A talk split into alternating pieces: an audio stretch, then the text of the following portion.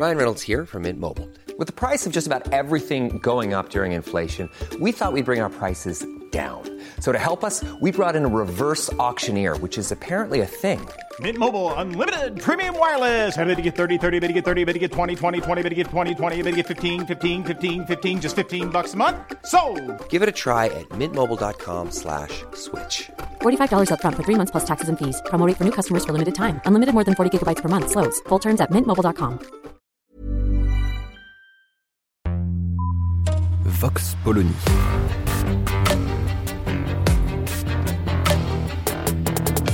L'actualité vue par la directrice du magazine Marianne, Natacha Polony.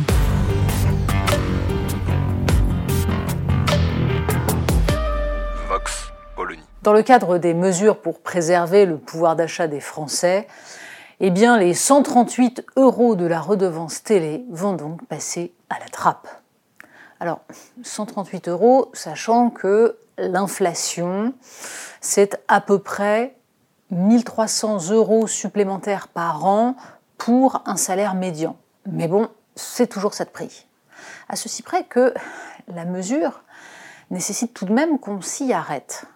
Pour une raison simple d'abord, c'est que c'est apparu dans les débats de l'Assemblée nationale, car enfin, il y a des débats à l'Assemblée nationale, rien n'est prévu pour financer tout cela.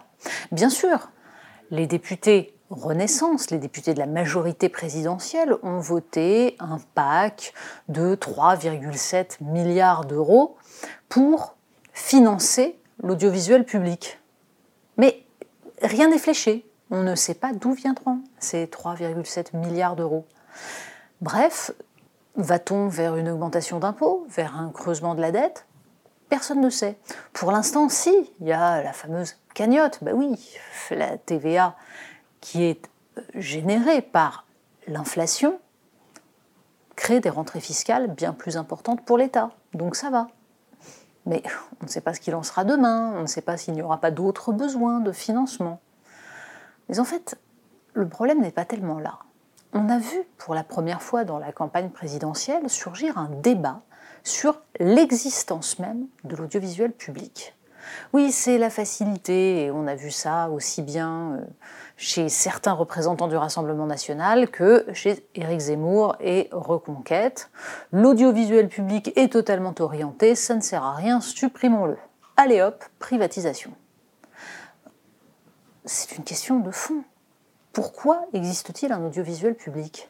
Eh bien parce que, quoi qu'on pense de l'orientation idéologique de cet audiovisuel, il est là pour produire des contenus qui ne pourraient pas être produits dans le cadre du marché. Alors il faudrait se pencher en fait sur la nature de ces contenus.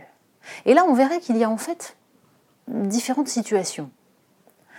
Pour ce qui est de la radio publique par exemple, encore une fois, on a suffisamment entendu les critiques, dont certaines sont légitimes, sur la façon dont les orientations idéologiques sont totalement assumées par ceux qui font aujourd'hui la radio publique, à un point qui pourrait paraître légèrement excessif. Un seul exemple, nous avions publié dans Marianne l'orientation politique, le vote des auditeurs des différentes radios. Et de fait, la question de savoir si le service public représente l'ensemble des citoyens se posait réellement. Pour autant, des programmes de qualité, il y en a. Et des programmes qu'on ne pourrait pas voir ailleurs. On peut penser en particulier à France Culture, à France Musique, certains programmes de France Inter.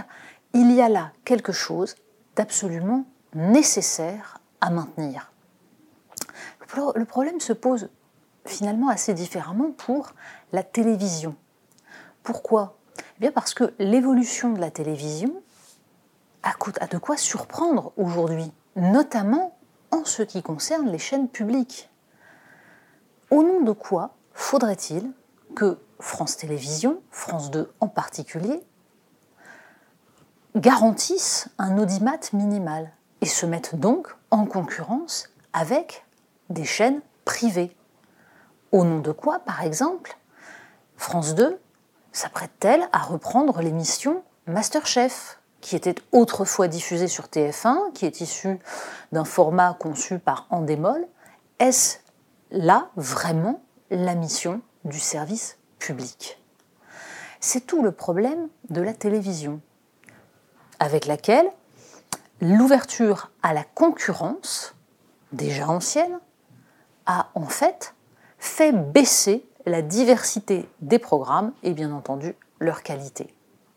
Parce que l'ouverture à la concurrence, la publicité, le financement par cette publicité, impose donc un nivellement par le bas, un plus petit dénominateur commun qui entraîne l'effondrement total des contenus.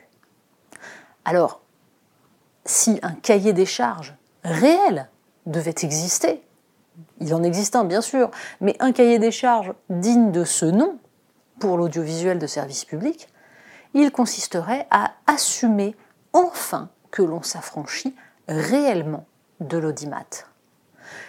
C'est ce qui est prétendu à chaque fois. Souvenons-nous par exemple de l'épisode de la suppression de la publicité par Nicolas Sarkozy. Sur le papier, et malgré les cris de ceux qui disaient là aussi que c'était priver le service public d'un financement, l'idée n'était pas choquante. Décider que la publicité n'avait rien à faire sur France 2, passer 20 heures, et qu'on pouvait faire des émissions de qualité, c'est ce qui était dit à l'époque, des émissions donc qui ne seraient pas diffusées en fonction de l'audimat, et donc qui ne rentreraient pas dans ce système de l'audimat permettant d'augmenter le prix de la publicité. Mais ce n'était pas illégitime. Le problème, c'est qu'un an après, France 3, par exemple, supprimait l'émission Ce soir ou jamais au motif que l'audimat n'était pas suffisant.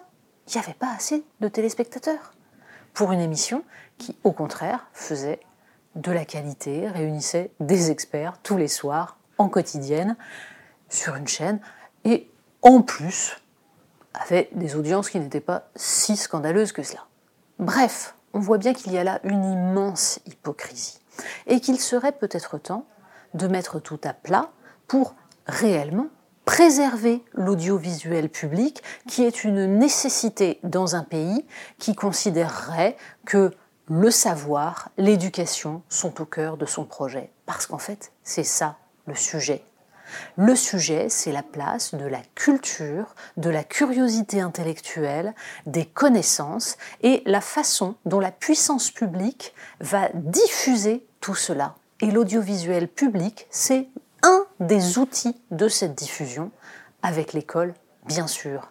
Donc, un gouvernement digne de ce nom concevrait évidemment, en plus d'une politique éducative radicalement différente, une politique d'audiovisuel public qui permettrait, eh bien, tout simplement, d'élever le niveau, de faire de la pédagogie. Ce qui existait en télévision avant les années 1970, et le moment où l'on décide que la télévision sera un outil commercial et non plus un outil pédagogique. Il est là le véritable enjeu. Vox Polony. Retrouvez tous les podcasts de Marianne sur les plateformes de streaming. Et puis les analyses, articles et entretiens de la rédaction sur marianne.net. Et surtout, n'hésitez pas à noter cet épisode et à nous laisser vos commentaires.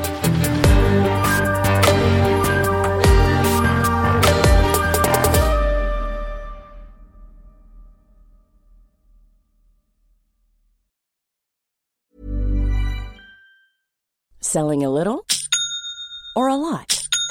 Shopify helps you do your thing however you cha-ching. Shopify is the global commerce platform that helps you sell at every stage of your business. From the launch your online shop stage to the first real-life store stage, all the way to the did we just hit a million orders stage. Shopify is there to help you grow. Shopify helps you turn browsers into buyers with the internet's best converting checkout. 36% better on average compared to other leading commerce platforms. Because businesses that grow, grow with Shopify. Get a $1 per month trial period at shopify.com/work. Shopify.com/work.